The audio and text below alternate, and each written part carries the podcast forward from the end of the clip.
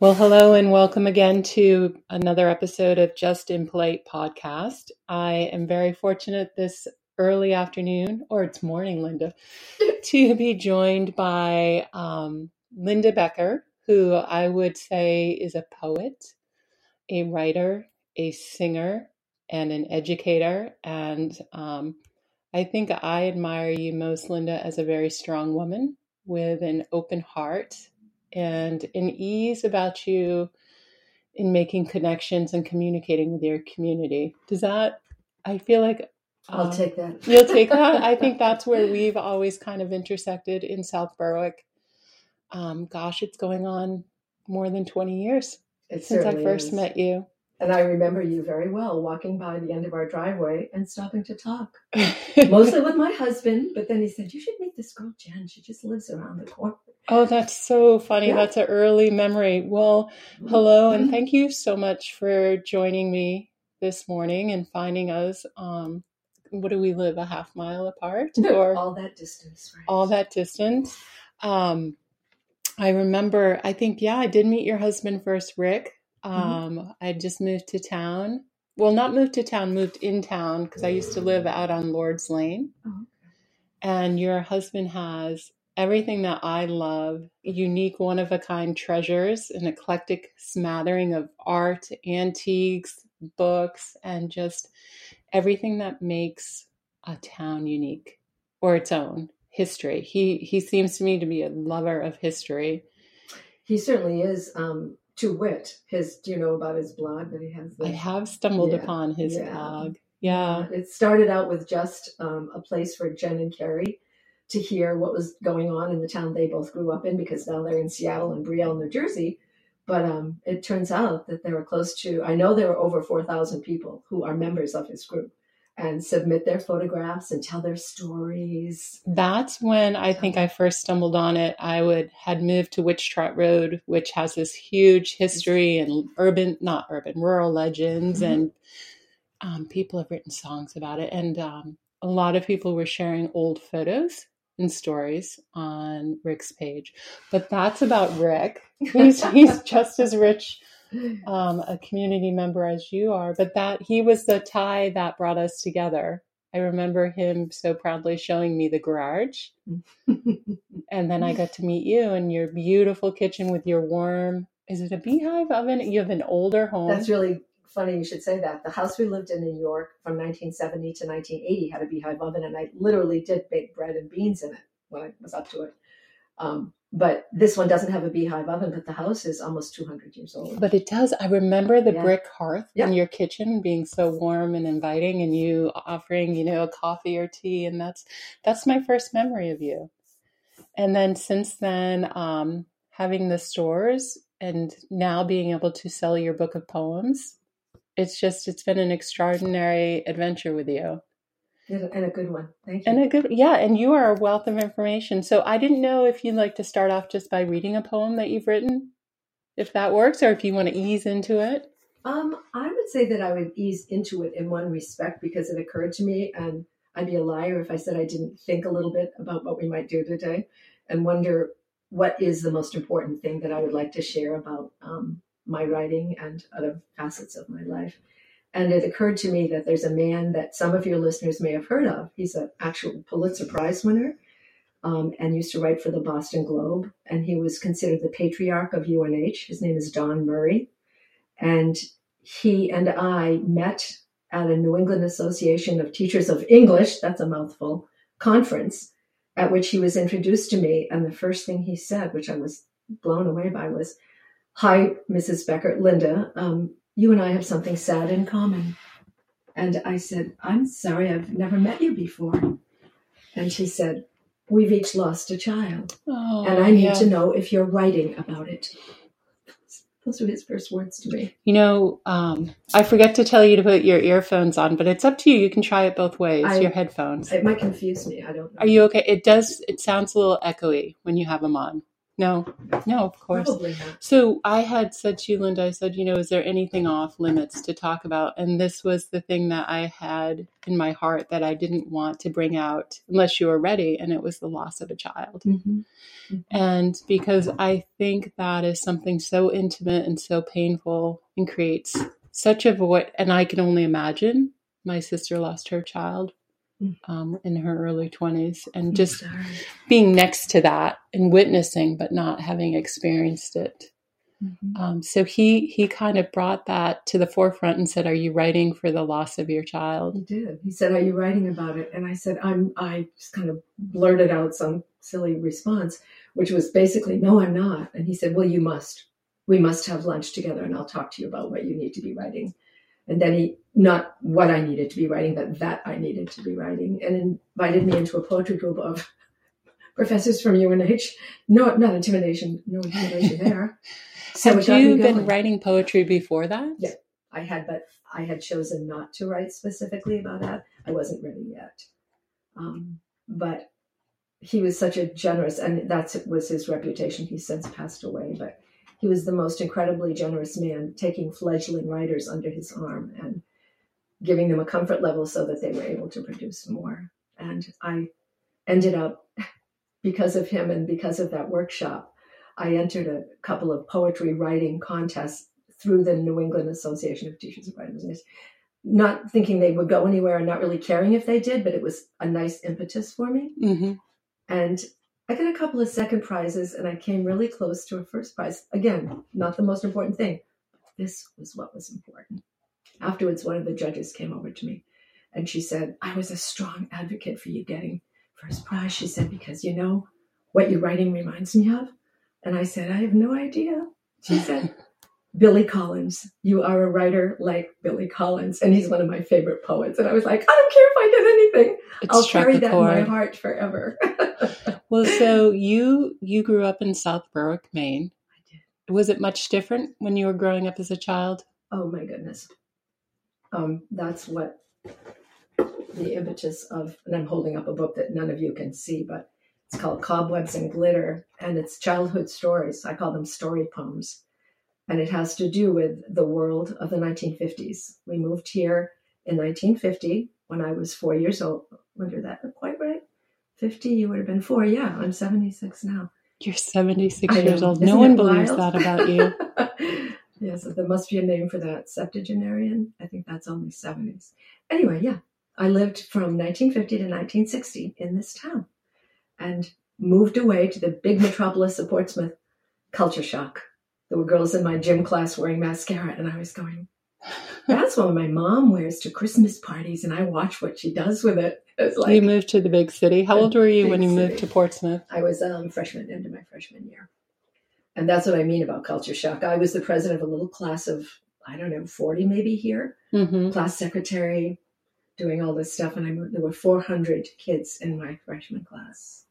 I had a similar experience. I moved from Spofford, New Hampshire. Well, I grew up in Spofford, New Hampshire, with a school K through eighth, and then didn't the town didn't have enough um, population, wasn't big enough for high school, so we were shipped to Keene, New Hampshire, where I went from tiny little village to having sixteen hundred children in the students in the whole high school. So similar, four hundred kids in a class. It is.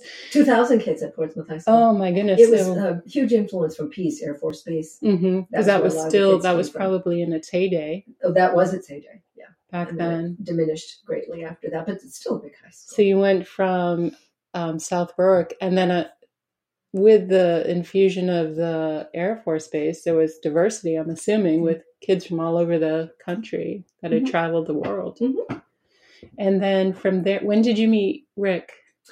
Um, I was a junior or a sophomore at UNH. Um, I started out as an art major. I still am able to do watercolors by I commission. forgot about that because we've sold yeah, your yeah. your cards Yeah. every now and then. Yeah, I've done fundraisers using cards. Uh, York Commission, York Library commissioned me to do four um, watercolors of the library at different seasons. Different. hmm Um, anyway, I did. I started out as an art major, not thinking I would get into teaching right away, which I did. But um, I was working as a summer waitress at the Sharon in Portsmouth, And Is that still there? Was that off the no, traffic It's circle? gone. It was yeah, right at the traffic circle. Oh my It's called god. the Sheraton Meadowbrook. And this tall, lanky guy with a nice looking Brooks Brothers suit on walked by when I was sharing a picture of my boyfriend to my fellow waitresses, and he looked over my shoulder. I'd never met this guy. He said, Oh, he's not so hot. And he kept walking. I turned to them and I said, Who is that rude guy? And they said, oh, Rick would be said your Becker." boyfriend was not so hot. Whereas I, I was showing this picture. He was my boyfriend was like the quarterback on the football team and from Long Island, New York, and everybody knew Joe Sebas was his name, Sebastiansky. And then, um, so do you remember? Wasn't it Howard Johnson's? Was that there when you were working? No, at- uh, wait. Howard Johnson's might have been that might have come on the circle. What's the next one that came in? No, I think Howard Johnson's might have been there. Yeah. Because when I first started coming to Maine, we would stop at Howard Johnson's, and that even seems like a relic of the past. Yeah, it definitely, definitely is. So we kind of went. Uh, I think it was maybe a week and a half later. He called to apologize for his rudeness and asked me out, and that was the beginning. How do you the get your number, Linda? Oh, let me see. Oh, you know how what did it did? work back then? No, no. He called me from they. Uh, the Sheraton Meadowbrook was separated. The the desk and the entry place was here. Then there was this covered, and then over here. So he called me from that side of the Sheraton to the other side. And Oh, he called you me. at work. Yeah, called me at work. He said, "How about a cup of coffee down at the coffee house on Bow Street?" It was called the New World Coffee House. Even back then, Bow Street was like the epicenter. Yeah, we- absolutely at the center. He played Bob Dylan. She belongs to me, and after that, I did. You were, and that's all it took was one song from Bob Dylan, right? She's got everything she needs. She's an artist. She don't look back. That's the first line. And you guys both just knew. Um, a year and a half later, he gave me my diamond, and it's been 54 years. That I, that just gave me the chills. That's like that is the love that everybody dreams of having and wanting and and celebrating and being a part of. But it comes with a lot, doesn't it? I feel like you've lived a full life. Oh my gosh. It's not anything that we could have, even the stage we're at now, Jen, is not the stage we anticipated because you can't predict what it's going to be like to be old. you know, we used, we used to talk about division of labor when we were dating. Yeah, you do the grass and this and that, and I'll do the food. And the when the kids come along, well, You'll figure fairy it out. tale doesn't exist. No, real. you know, um, one of the things my mom said that I always take with me is that everyone struggles. There's struggle for everyone. Good for your mom. She's a wise woman. Doesn't dis- discriminate, right? No, and you think the facade that people show you is who they really are and what their relationship really is. And everyone has that. They just sort of have this this is the world that I this is the me I present to the world because I'm comfortable doing that. And then behind that are your trials and your sorrows and your mistakes. And you're right. And your mama's right. We all have to go through that. And I think that it, I, you know, I used to, you know, wonder about people being fake or not. And I don't think it's that we present a fake side of ourselves. No, not a fix. I think that, you know, there's a certain vulnerability to allowing all of you out in the public eye. And that I think is for each of us to decide what works best for us. It's a great explanation of it. It truly is. Yeah. And and with you, you're one of those magical people that you lead with an open heart. And that's the side of you that I've always experienced. And whether good or bad, um, you have you have like a timeless essence about yourself that I admire and I appreciate because I think and I think that's why people are so surprised when you share that you're 70 Six. you're 76 because even today you're here and you're so saucy looking and beautiful and you have contemporary hair and jewelry and you look the dogs are both You know what that's all about? That's being a teacher of middle schoolers who constantly gave me feedback like, uh, Mrs. Becker, is that all your hair on top of your head? Oh my God. headpiece on one day. So it was a boy. you saw all of the trends come through with the new middle schoolers right so you graduated did you get married before you graduated college I yeah, I did the evil thing that moms and dads worry about. I dropped out of school and married Rick because it was Vietnam War time.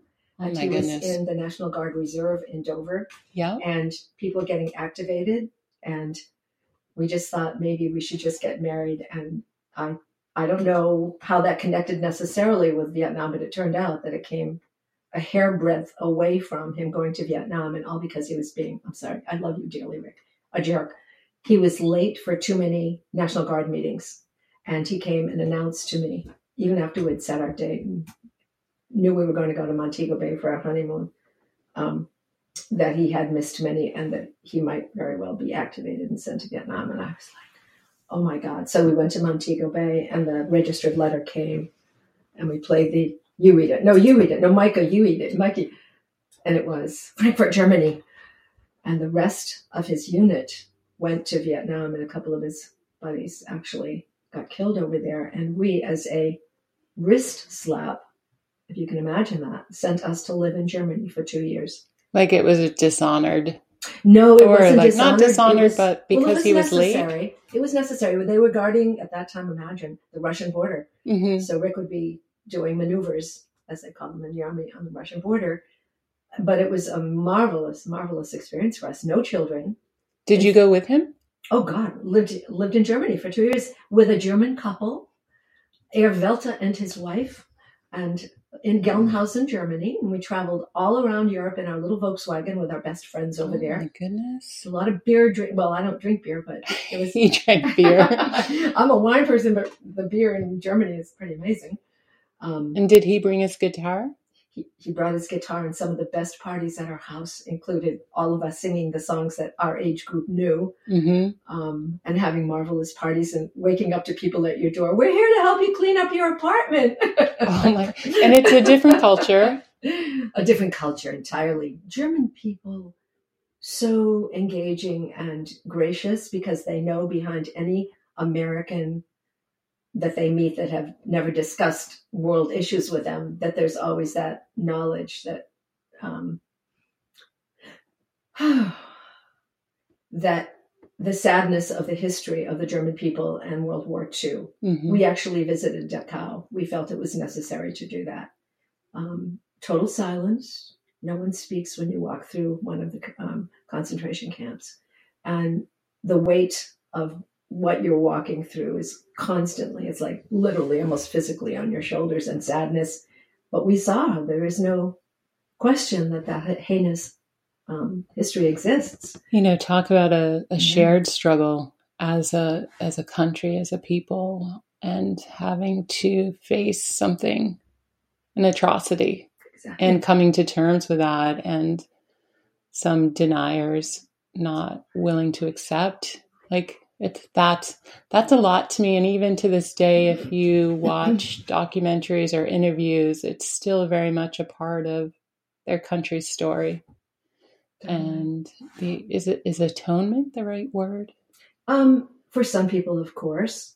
And we got some explanation that was unsolicited. You know, we certainly never brought that history up, or they were just very gracious with us um, and said that it's like denial in order to exist. They were not going to get rid of Hitler or get rid of his, you know, henchmen. Mhm. And so they just kind of turned their face in another direction because they felt helpless. That story was written.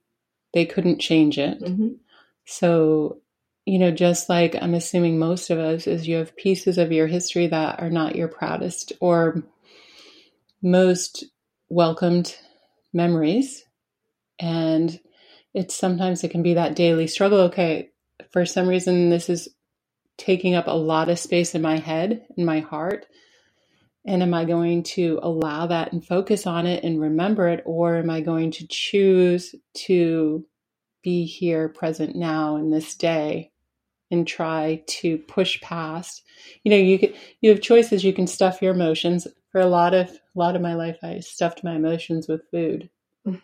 You know sugar specifically Wow. and that's a tricky thing like when you have pain as part of your story or struggle how how do you forgive that pain or allow that pain and put it to bed in a healthy way Hard, hard to deal with. Absolutely. so you don't to lose today or tomorrow Right. I think that's one of the things, that I'm really totally grateful for it, that we pulled, we did pull out of the loss of our daughter, Abby, is that she herself was such a strong force, a strong person. Of my three daughters, Abby was absolutely the one you would um, remember if you met the three of them and then went away for a while and said, "Oh yeah, I remember Ab." Was she um, the youngest? She was the youngest, and she spent a great deal of her time writing poetry at our computer in the kitchen, which is kind of amazing to me because we lost her in 1994, but we still had a, it's probably a, a Commodore, the oldest first little computer things that hysterically. And I would look over her shoulder and say, um, have you finished your science homework? Oh, that's a normal occurrence. They'll come down in just a heartbeat. But they just had their head in my lap. They're so darling. They're just really like they, people. Those yeah. two are, um, we call Ruby the old soul. Like she, the dark one, she'll come by and she'll know when someone needs reassurance. Aww. And she's she's scary when she greets you though, because she's big and dark and has that scary bark. But she's a quiet love. Then Harry's the young soul because he has this nervous energy Did you about say him. Harry? Yeah, his name Harry Prince, the younger one, the one with the red hair. oh my gosh, we could talk about that too. That's a whole other thing that I've been kind of following that story, but that's a that's another day probably. Um, so the da- the story of your three daughters and losing Abby. Um, yeah. She was a writer, so you probably identify. Are all your children creative? All three girls? Actually, they are. Uh, Jennifer was doing um, cancer research out in Seattle when she first graduated um, from college, but she wrote about it constantly. And she was in a writers group, and um, Carrie uh, majored in Russian and ended up in Ukraine during the first Ukrainian and Russian revolution and wrote about it in Russian in her journals, which I thought was very clever of her. No one, not that I ever would have looked at her journals, of course, but yeah. I'm saying everything she wrote. And she, what did she do at one point?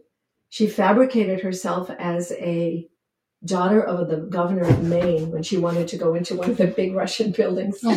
to see what was going on during. She created a persona oh, yeah. that would allow and her to. Because she spoke such good. I love that your word choice was fabrication. I love that. Euphemism for lie, right? I'm like, it's it's perspective. It's how we look at life and how we move through it. So then, I think it's important that we share from there. You also became a an educator or teacher of middle school at was it Oyster River? It's Oyster River, part of the university system. I started out in special ed and got my first master's in special education. So you was, did go back to school? Oh yeah. Um, uh, that's funny you should ask because I forgot that little space of ten years. I raised the three girls, my little towheads, in York, uh, in a little cape close to the river for 10 years.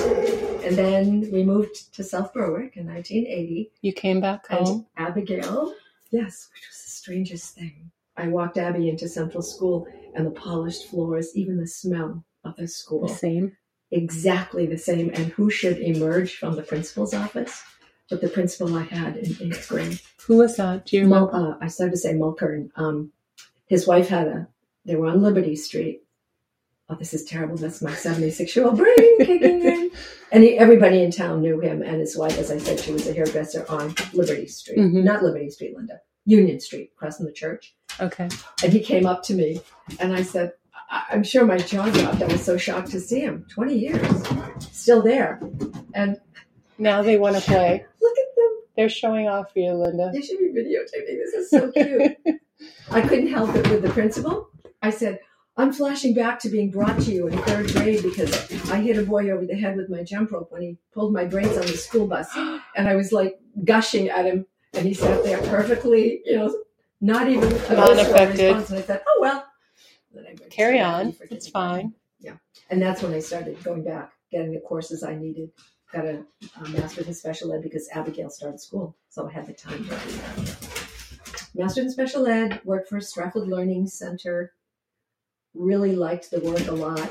Got asked by Oyster River because they heard of me, I guess, if I could come work over there with some special needs children and then I was offered a position as a classroom teacher.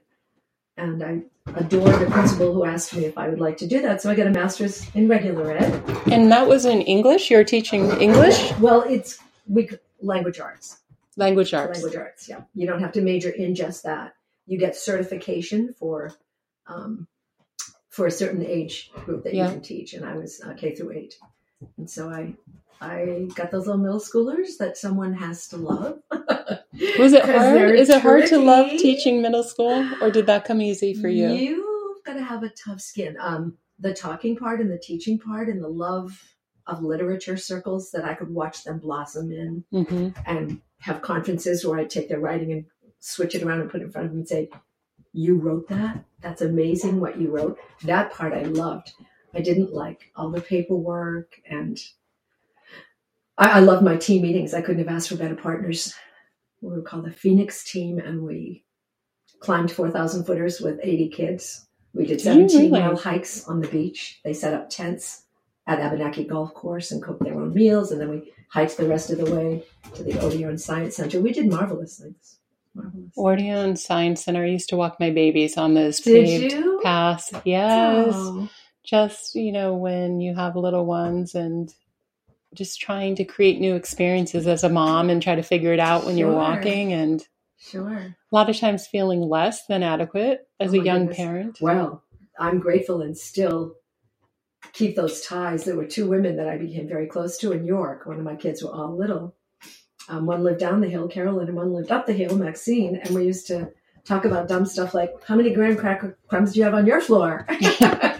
Right. For us, it was Cheerios. Like I see. The See, see? little, the, you always had a box of Cheerios for I your little it. ones. With Carrie, it was goldfish. When Oh she- my gosh, goldfish! Well, she yes. became a writer um, after she majored in Russian and had a Russian tutor from UNH come and tutor her. She wanted very much.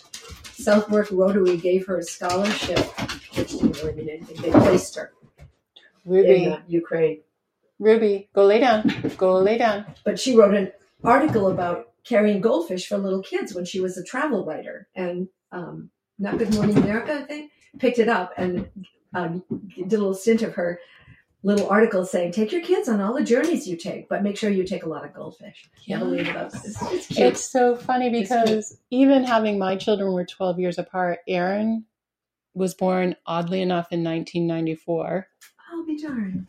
And um, he was definitely a Cheerios baby. And I think Anna, who came seven years later, was still Cheerios. But by the time Libby arrived 12 years later, Whoa! was Goldfish. I'll be darned. As you know, she was a toddler, and we are you know, I was bringing the Libby in a stroller, and Anna was tagging along to all of Aaron's baseball games at Agamenticus Fields, Mm-hmm.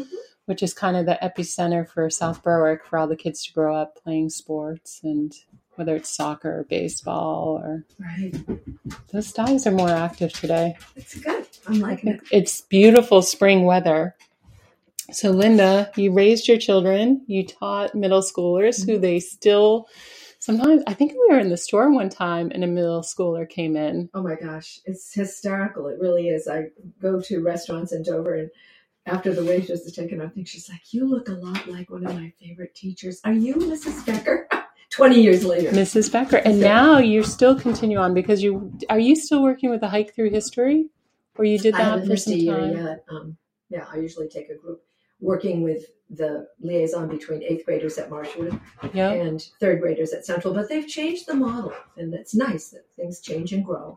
When I first started, they had only high school kids going from place to place in South Berwick and stopping at significant um, buildings or places and doing a chit chat with the kids in hike through history. And now the kids are engaged; they are part of hike through history, and that's such a great approach to take with kids. And then I think Libby, when Anna was um, in eighth grade, Libby got to work. No, Lib- Anna was in high school. Remember the year they paired the? Th- is it they paired the third graders with the eighth graders? It is the third and eighth graders that they did for years and years in a row. And it's I- still the eighth graders who uh who do the major part Yeah. of the hike planning and the you know it's a lot of work. It's just like February and March and ends up in May and June. But their birth years lined up perfectly. You have hairy hair or something. I'm Red so sorry. Harry is an Australian Shepherd, and his hair does not it. stay attached to So his funny. body. I think I got it. I'm so sorry. So, but the it was a magical year that Anna and Libby were paired together Oh, I love it. for Did hike through happen? history. Yeah, it did happen, and How we had their cool. costumes and everything. Oh, I love it. Was very sweet. Nicole St. Pierre is um, like the angel of. I don't know if she actually literally started it herself, but she was the one who contacted me and I was happy to do that. Um, Nicole and I, Nicole and our family, um, have a special relationship because Abby adored her, and she adored Abby for some reason. Abby was just one of those students that was Nicole really, a teacher. She was teaching at uh, at uh, was called then it was called Southport Junior High. She taught seventh and eighth grade. And, and that was right on 236 mm-hmm. near your home? Well, or near the. All the schools have gone through this morphing. yeah. Central stayed the same exactly. Um, and when I was here, I went from first grade through eighth grade at Central School. Mm-hmm. Seventh and eighth grade, I had the most fabulous teacher in the world, which is why I became a teacher, Mrs. Sawyer. Absolutely loved her. Penny loafers, tweed skirts, Shakespeare. I mean, she Larger was an enormously uh, inspirational woman. Then they moved, um, I think after we even moved here in 1980, they took the third and fifth grader, no, third stayed, third stayed at Central. Fourth and fifth. fifth and, yeah, up, up to Great Works. But mm-hmm. Great Works, um, I guess that was the new school. When I left, there was a South Berwick High School where the middle school is. That was where the middle school is and where I subbed when I finished teaching in Oyster River. I started subbing for 13 years. And that became Marshwood High School because when I moved to Kittery Point in the summer before my sophomore year from Keene, so mm-hmm. I went to Keene High School for one year and then moved back to a small town and um, played field hockey at what is now the junior high, Marshwood oh, High no School. Kidding. That was Carrie's favorite sport too. She loves field hockey. Well. I ended up in field hockey because they they didn't have soccer. I'd grown up playing soccer, oh. and um, the counselor said, "Nope, we're going to get you right in the swing of things. We're going to put a field hockey stick in your hands." Cool. I was like, did you oh. like it? I did, except I ended up getting hit between the eyes. Ouch with one of those sticks and blood just I'll never forget just went everywhere. So the new kid the new kid and I just had this my eyes were swollen shut and I was like walking around looking like I was a professional boxer or something. Trauma. that was a little bit of trauma. trauma. But um so teaching community member we mentioned this morning we were talking before we started the podcast that Chip Harding comes to the store. Chip Harding was a, a huge musician, right? In his day, mm-hmm. he was on a mm. label. Yes, he was. And now he offers an incredible service to the community. He has a, an amazing studio, and I know he works with a lot of young people and adults throughout town mm-hmm. and the Seacoast. Berwick Academy. Berwick Academy, and he had come. He comes into the store. I love it. Like the he comes in um, every couple weeks or so, and he purchases a few cards, and it's always cards that are made by local op- artists. Mm-hmm.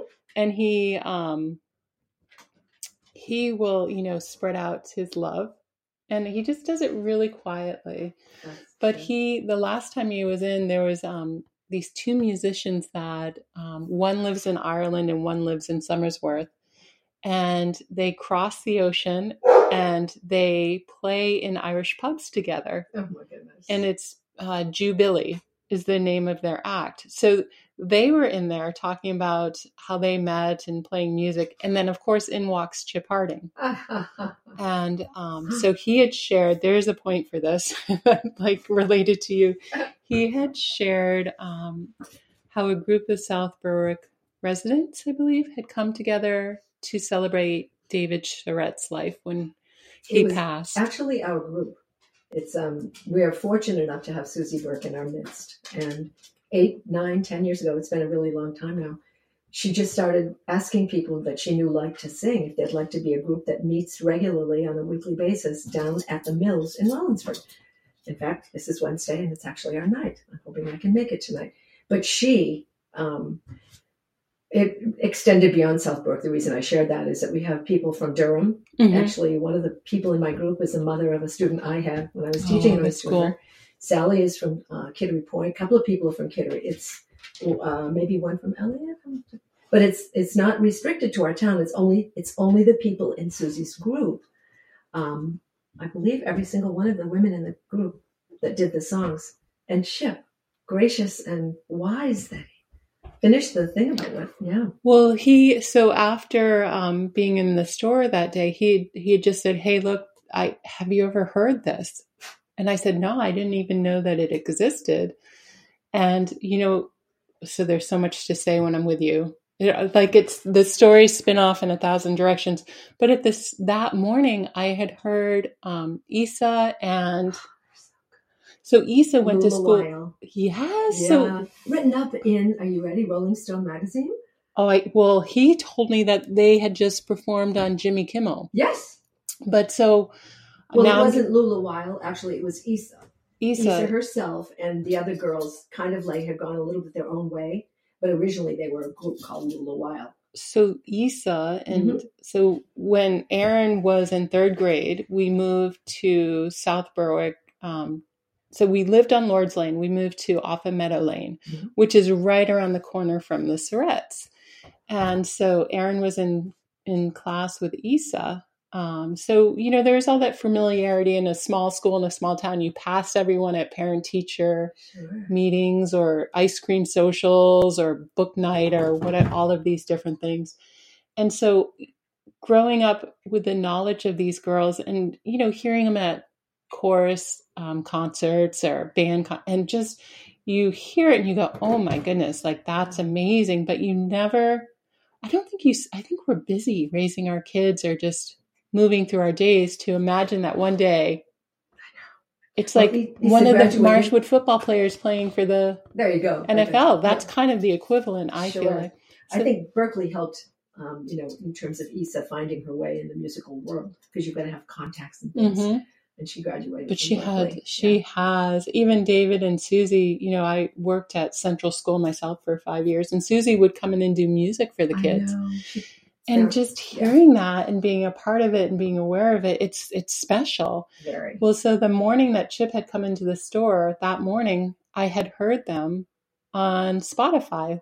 And I can never remember their name. Lala Lula Wiles. Lulu Wild, like Mhm. they popped up, and I was like, oh my goodness, like just had forgot about their reach and how Mhm. talented that group was.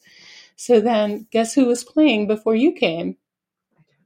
Um, Bloom, Lulu Wild, and their song Blue came up on kidding. Spotify I again. love it. And so I think that um, one of the reasons I really wanted to have you on the podcast because myself as a young woman in town, there are a group of you that truly act as silent mentors and women who kind of extend their arms and bring you in and just share um, selflessly. Like that was one of the first things I noticed. And in town, you know, and I'm going to say some names and I'll probably forget someone, and I don't mean to, but yourself, like Wendy Persig, Cynthia Gagnon, Hope Murphy, Amy Miller, like just this collective of strong Susie Burke in her own quiet way. She's very humble, Mhm. but like just strong creative forces of everything good. Rachel Jane Martin. Cohen Fletcher. Oh, Jane, adore her. She edited my book of poems. Um, I told her I was thinking I never had a bucket list, but I knew the expression. I thought, well, if I had a bucket list, I would like to be published some of my poems, self publication. And she, She- heard about it, and uh, she said, "I said, would you be willing to edit my poems?" She said, "Of course." And Jane is a national best-selling children's She author. is. She's another one like Susie that flies under the radar.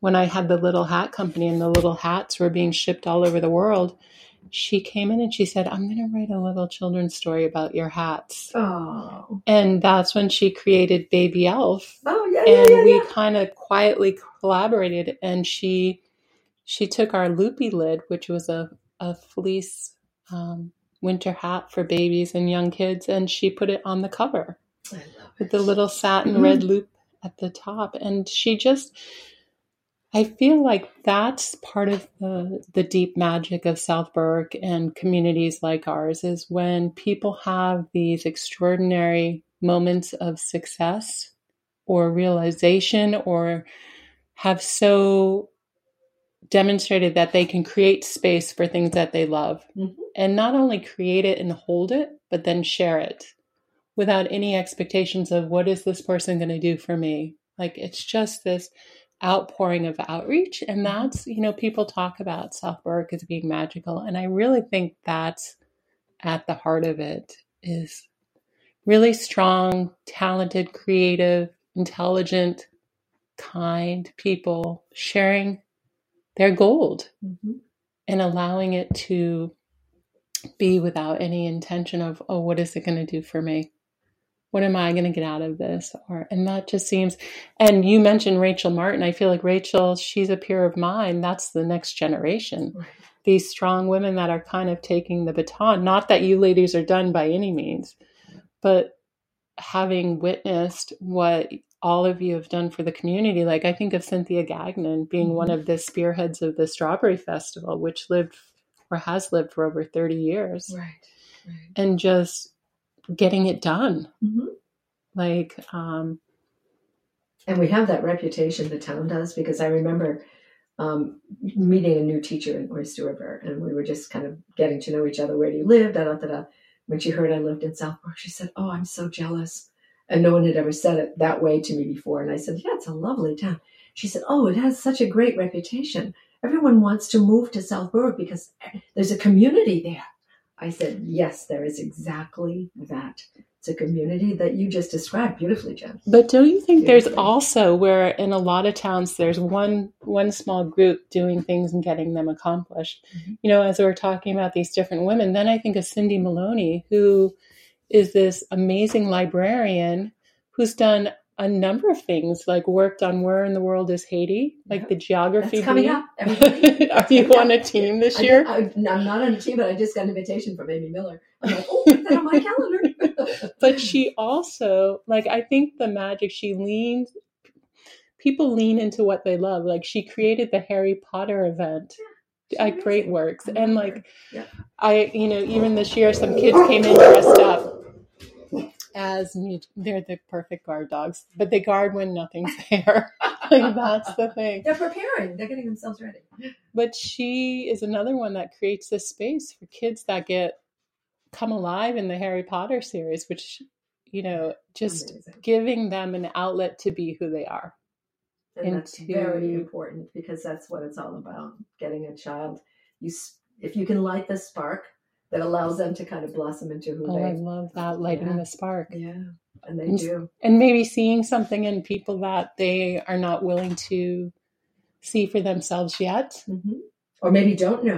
You know, it's that's what I meant about when I turn kids writing around and put it in front of them, make them read it out loud.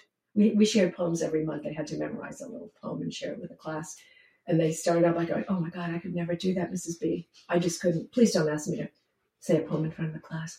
By Christmas, they were saying, "What's the theme this month? Is it okay if I bring in my guitar and can and poetry's like singing, right? So we'll do a song for and just they just ran with it after I presented it to them. So You know, I'll never forget in middle school, we had so um, middle school or junior high, we called it. Mhm. So sixth, seventh, eighth. It was a very small school, so you had the same set of teachers that taught Mhm. the subjects to each of the grades. So you gotcha. So social studies, that's what history was called back then. I don't know if it is now, but like social studies was taught by Mr. Hood for all three years, sixth, seventh, and eighth.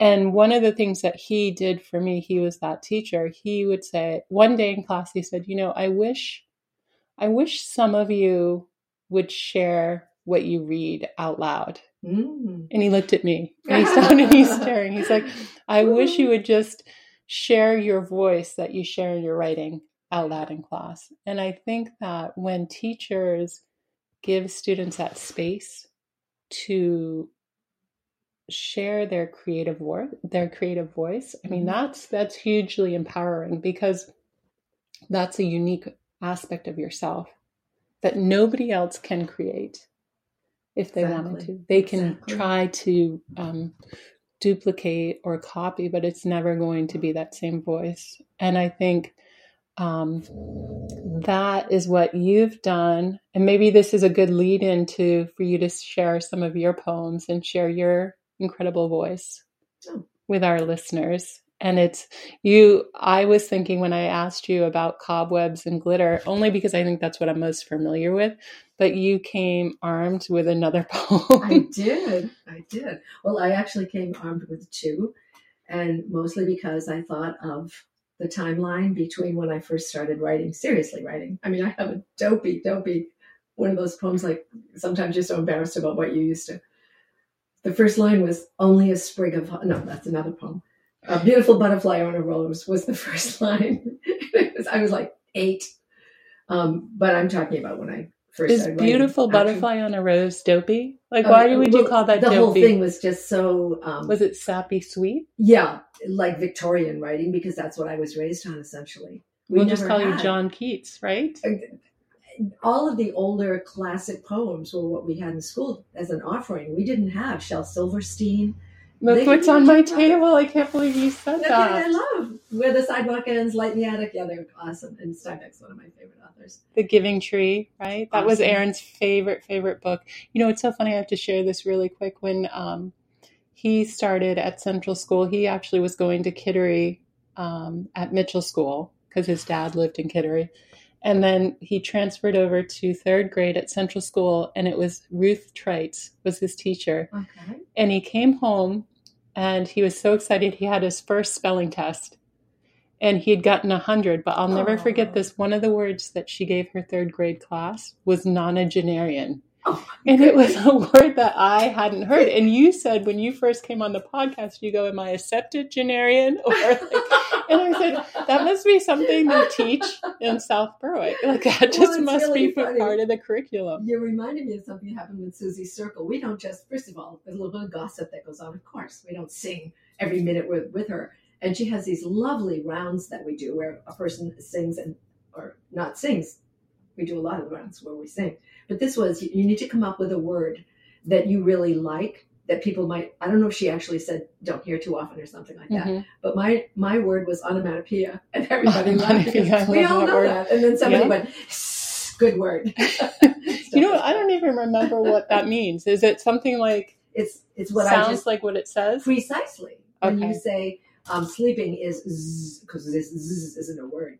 But um, yeah, it's a it's a word that when you say the word sounds like what the word is. Okay. So, whispering, you know, whispering. Whispering isn't really onomatopoeia, but the whisper itself to say I'm whispering. That's awesome. It's all fun, all good fun, and it's all about words and the power of words. And I think that, as an English teacher, was what I was most interested in impressing upon the kids.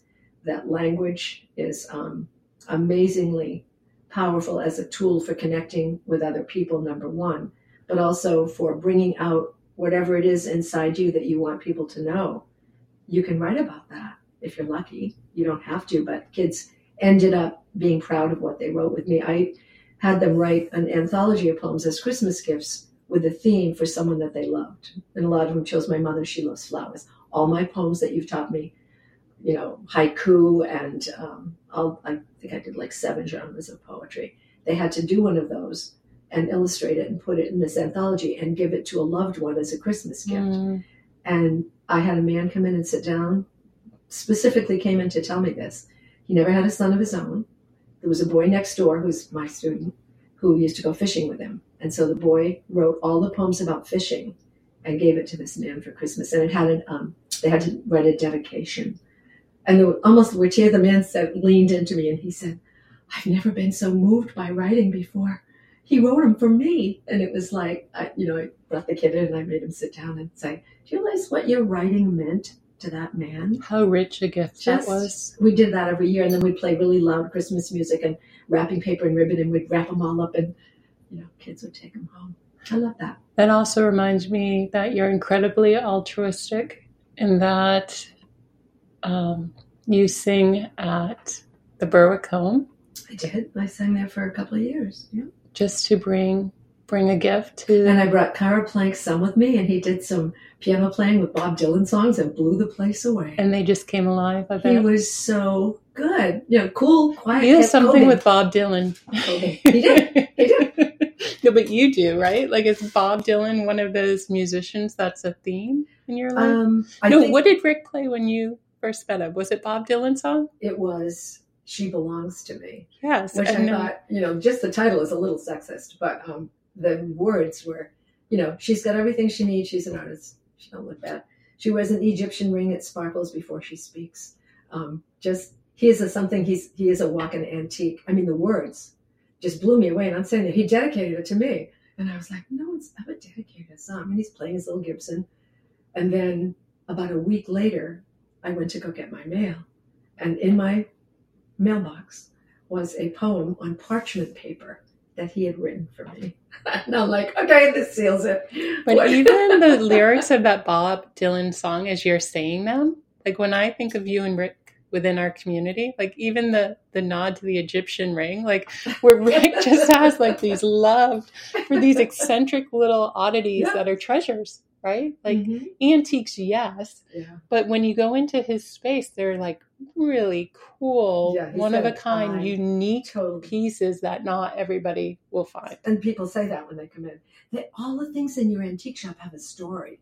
And Rick knows the story. That's why he bought them. Um, You know, I have about that. something that I bought from Rick in Do this you? house. Yeah. Oh, It's an old um, map of South Berwick, I love it. and that um, I had framed at the frame shop. And then for years, I had this wooden piece that um, Rick thought it was a yoke that was put on young calves. Oh. And Oh. but I used it as a poker in my fireplace because it, was just the perfect thing. And well, we do that with tongs. We uh, what's that word they use now? Repurpose a pair of black wrought iron tongs that people used to pick logs and stuff up Yeah. with. Rick put it on a hanger, and that's our paper towel holder. And it, was, it worked out great. You could pick through the two tongs. And I I loved it. Loved it. So, would you feel comfortable reading your poems or? I'm honored to be asked to do so, and I just will preface the first one by saying this is an old one. There, There they go. There they go. I love them. Um, this is just what it sounds like. It's actually got a story. It's a story poem. Um, it's a little long, but I shared this with someone recently because they knew I had written it. And I'm going to share this one, and then I have one more that is one I wrote about my sister who has Alzheimer's. oh And gosh, it felt that's- like it might be topical. um, yes, of 'cause A course. of. Should we pause between the poems and then talk about each? Is that, Sure. or we'll just see what happens? Absolutely.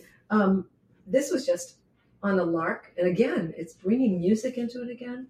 I particularly like Crosby, Stills, and Nash, um, "Teach Your Children." That's one of the songs we're going to do on our CD we're making with Chip, because our children know that song. We they gave me a surprise birthday party in Portsmouth, and that and the Circle Game. Anyway, it's easy to get off on tangents. this one is called "Finding Religion at the Walmart." And I think what I'm going to do is what almost everyone I know in my age group has to do put on You're some reading your- glasses. Yeah, it's so funny. Ruby is right at you. She has just Hi, decided that she loves you. Oh, she also hears something cool out there. The, the sidewalk plow is coming. Rick got out and snowblowed our yard by like 7 o'clock. I'm, yeah, I'm really impressed with you, honey. Okay, finding religion at the Walmart. I pull into the lawn and garden center, keep the engine running while Suite Judy Blue Eyes plays on the car radio. I remember all the words and happily break into song, accompanying my favorite parts with shameless gusto. Sing your song, don't be long, thrill me to the marrow. As I turn off the ignition, I am startled to find my eyes filled with unshed tears. Oh, puppies, go. Sorry. That's okay. Moved by this small grace in the midst of my day, like frost crow shaking down upon me a shower of snowflakes. I think of how music holds together my lungs, bones, blood, becomes my body's heartbeat for these random five minutes. When I was very young, my father sang us to sleep with old spirituals and hymns his mother had taught him. I thought his astonishing tenor was God's voice coming to me from out of the darkness. Later, my own three children fought her passage from my womb into this world, I was temporarily transported beyond the endless panting and counting by the birthing room lyrics of Paul Simon and Joni Mitchell.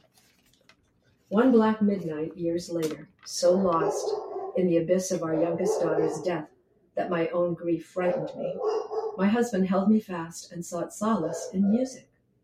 Over the airwaves of public radio came not violins or piano, not plaintive arias, but the solid familiarity of an acoustic guitar and a box of rain.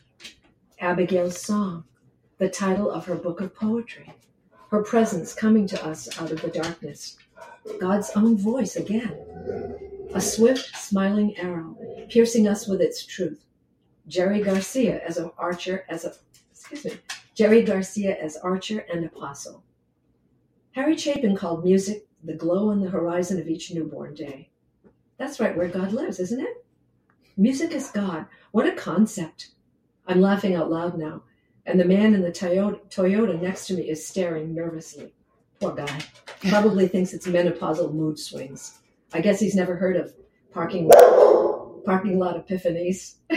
oh, you know. Oh my gosh, those dogs. The box of rain. Um, we all know you for that license plate on your car. Oh, Linda, they are a rare form today.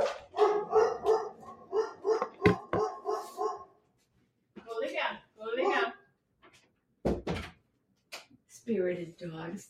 I have a spirited dog. They definitely add another dimension to the house and everything that happens here.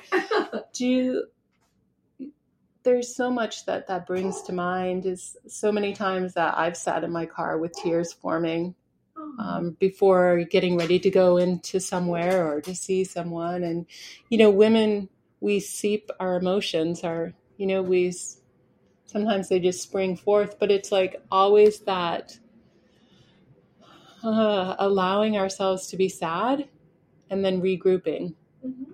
And I think, you know, men, I think men are curious about that sometimes, that we have that ability or that we. You know, I think that's one of the small, well, it's not small, Linda. That's not what I mean at all. It's one of the huge life lessons that Rick and I both learned um, when we lost Abby is that it's absolutely necessary. It was absolutely necessary for us to cry when we needed to, to hold each other, to say, I couldn't do this without you. Um, to be cross country skiing and see the sunset and turn and say to each other at the same time, Abby would have loved that. She was an avid skier, not just um, cross country. But yeah, but to honor her certain things, life too, and mm-hmm. and not not forget well, we sent Marshwood kids for almost 10 years to um, Bates College in her name for a writer's scholarship. Kids could apply for it, and it was a summer program with international students writing poetry uh, and doing other things, but mostly writing. It was mm-hmm. a writer's workshop. So um, I think I think that ability to just be more outwardly visible as a person who's showing their emotions is something that many people fall into and are allow themselves to do as you get older. Mm-hmm. Um, I think I heard was it Sally Field or was it a new poet that I just heard? Krista Tippett. Have you ever listened to Krista Tippett? Mm-hmm. On Being. On Being, right. Yeah. I know it's not on on Sunday mornings anymore, but she had um, the Poet Laureate of America on day before yesterday in a podcast that I was listening to. And she talked about that. Actually, I think I wrote it down about living, um, and because it occurred to me, oh, I always find money in there. Um, she said, "There's a failure of language. It's always trying to explain something that can't be done with words. There's always a little bit of mystery. Nevertheless, poetry and writing is a place that gets closer to saying who we are. And I think because Rick wrote and Abby wrote and both of my kids wrote, that's and you write. We, and I do write. And this, probably 20 years after the one I just shared about looking for my English ivy, I was very specifically looking for something in the Walmart um, garden section that I hadn't been able to find anywhere. And I ended up with a poem instead of English ivy. Um, my younger sister, Diane, is 74, very accomplished woman. She was she was the cute one in the family.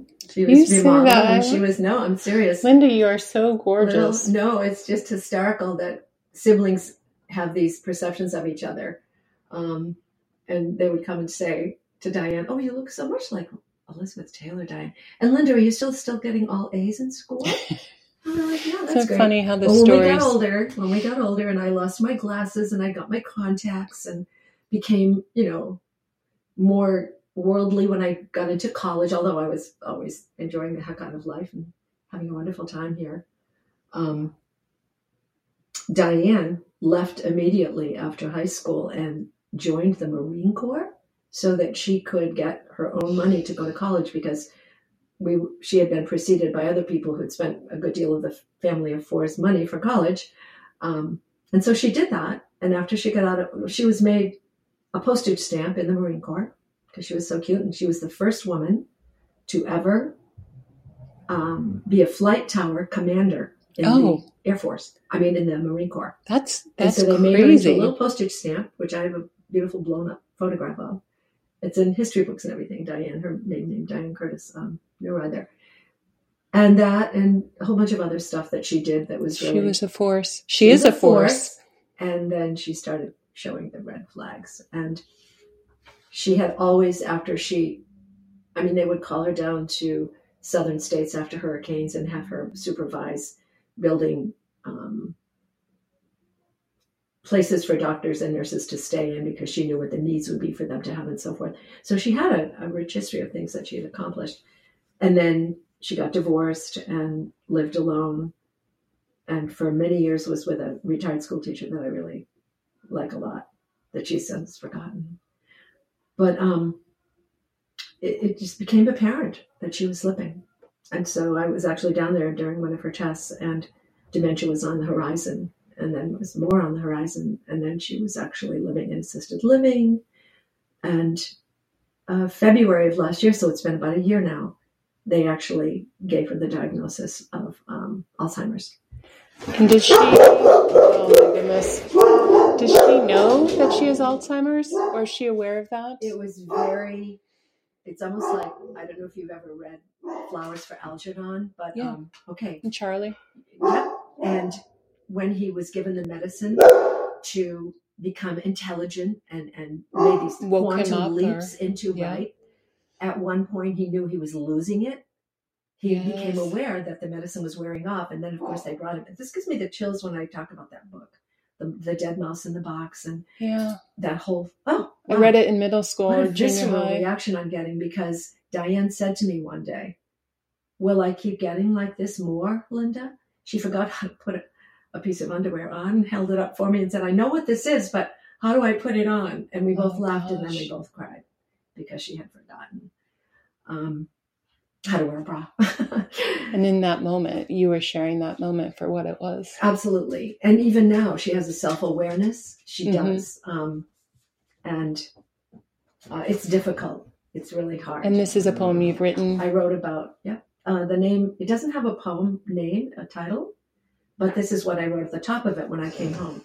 Reflections after a visit yesterday with my younger sister who struggles with Alzheimer's. It took me six months, but I got her up here out of a facility in Florida into one in Dover so I can visit her a lot. Mhm. There are days that break your heart and steal your spirit. Dark thundercloud days of unexpected outbursts, confusion, and frustration.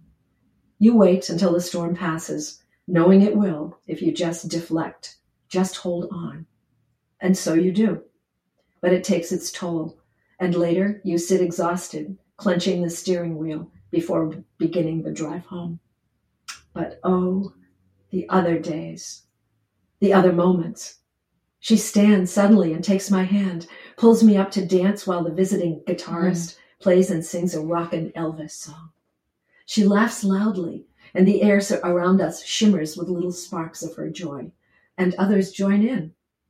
A rare diamond moment. And I take it with open arms, trying always to remember she's still in there. Somewhere there is Diane, and I won't let go. I promise. Oh, Linda. Oh, that brought me to tears. Oh, I uh, we try so hard to live these lives that we're given in the best way that we can. we do. And I That's we and. Diane Curtis is your sister's name Diana or Diane? Diane, D I double N. She always says like. Shirley did in the in the Shirley um uh, Anne Anne Shirley. Mm-hmm. What's that series? you know the series? Of course you do. Um, I Anne Shirley.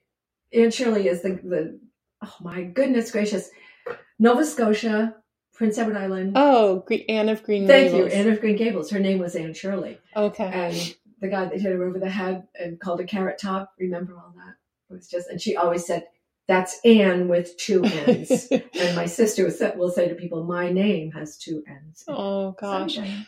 That was that was one of the I remember reading that book and wanting to love it, but I could not oh, love Oh, they, it. well, you know what's funny? It's funny you should say that. I would never dream or dare of reading if I was still teaching.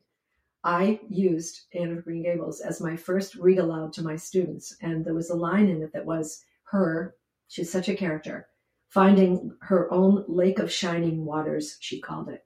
Um, where she could go and meditate. And when we went to environmental camp, my students came back to me, three or four of them, and said, I found my own lake of shining waters, Oh, Mrs. Becker. That's and pretty. they loved the book, and I got to do cliffhangers and teach them what those were. Well, about five years later, this would be the, maybe the first year I taught. I had 19 students, and uh, I totally adored teaching them. And then some time went by, and uh, what did it? Young adult literature came out.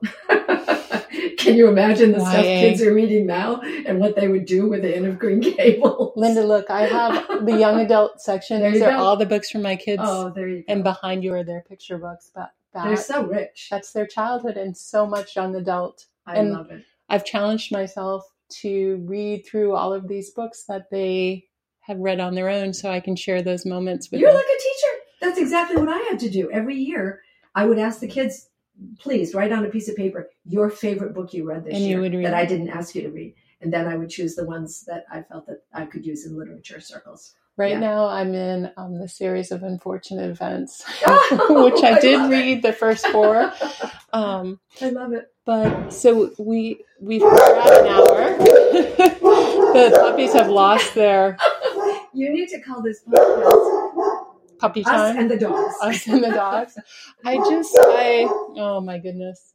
This they are definitely more lively today, and I I think they really they feel comfortable There's and safe spring in with the you. air. There's spring in the That's air and can- lots going on outside. Yeah. I, you know, I want to just say, um, you know, that I don't know if you remember this, but one time when I was, I don't want to cry, but I was in my late 20s, new to town, and everything that that meant, starting a business in town and Which I loved. My little grandson still has his little sweater your mom made him. And, uh, you know, Tess got the giraffe when you closed. Lots of ties to that sweet little store.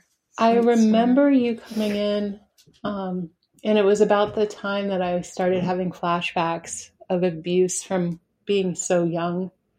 And I didn't share it with you, but you saw something in me and you invited me out for a drink. And I think it was one of the first times that I was able to sit with a person outside of a counselor and share my story in a safe space. And I think I know that I credit that. Um, where wa- it's not Oddfellows back then. What was that called? The the first restaurant that went in. Oh, in. I know what you're talking about. Uh, the Oddfellows were right above it. Yes. Yeah. But now it's The other called one was a ship. Oddfellows. It was the name of a ship. The ship something. Um, uh, it was actually the name of a ship. There was a painting of the ship that this was called. yeah. What yes. that? Yes. Uh, we both know, but it's, in It's out of business. I it's you. replaced by I. Oddfellows, Yeah, which are that's right. unfortunate. That's But right. we were sitting in one of those dark booths, right? And um, you opened this space for me to start my healing journey as an adult woman. And oh my gosh, the puppies are like, enough, no crying. But I just want to say thank you because I think watching you over the years um, with your own grief and how you've brought music to your life and writing to your life to heal yourself and our community at times. I just want you to know what how special you are. Well, no, that's that's a lot of ego in that. I just I want to say thank you. And I want to say you're most welcome because I think you're a very unusual person in my life, Jen. I don't know anyone else who shares as openly as you do, um, and who makes me laugh. And I think we have almost the same kind of humor because I've been in your store and I always feel like I've had such a lift of spirits when I leave you. I love Oh. it. I love laughing with you, and I love your beautiful taste and the things that you make available to us. But mostly, I just love who you are as a person, and I'm Oh, thank I'm you. There's no other word for it. I'm honored I would that you say think that about me. there's there's a connection with you and I and such you know we come in and out we intersect at such unique points and I love that and Mhm. I look forward to seeing what the future brings for you Linda Becker because obviously you're not done expanding and creating and becoming who you are Thank you. and um thank you so much for today it's been Great a gift pleasure. Take good care, Jen. all right thank you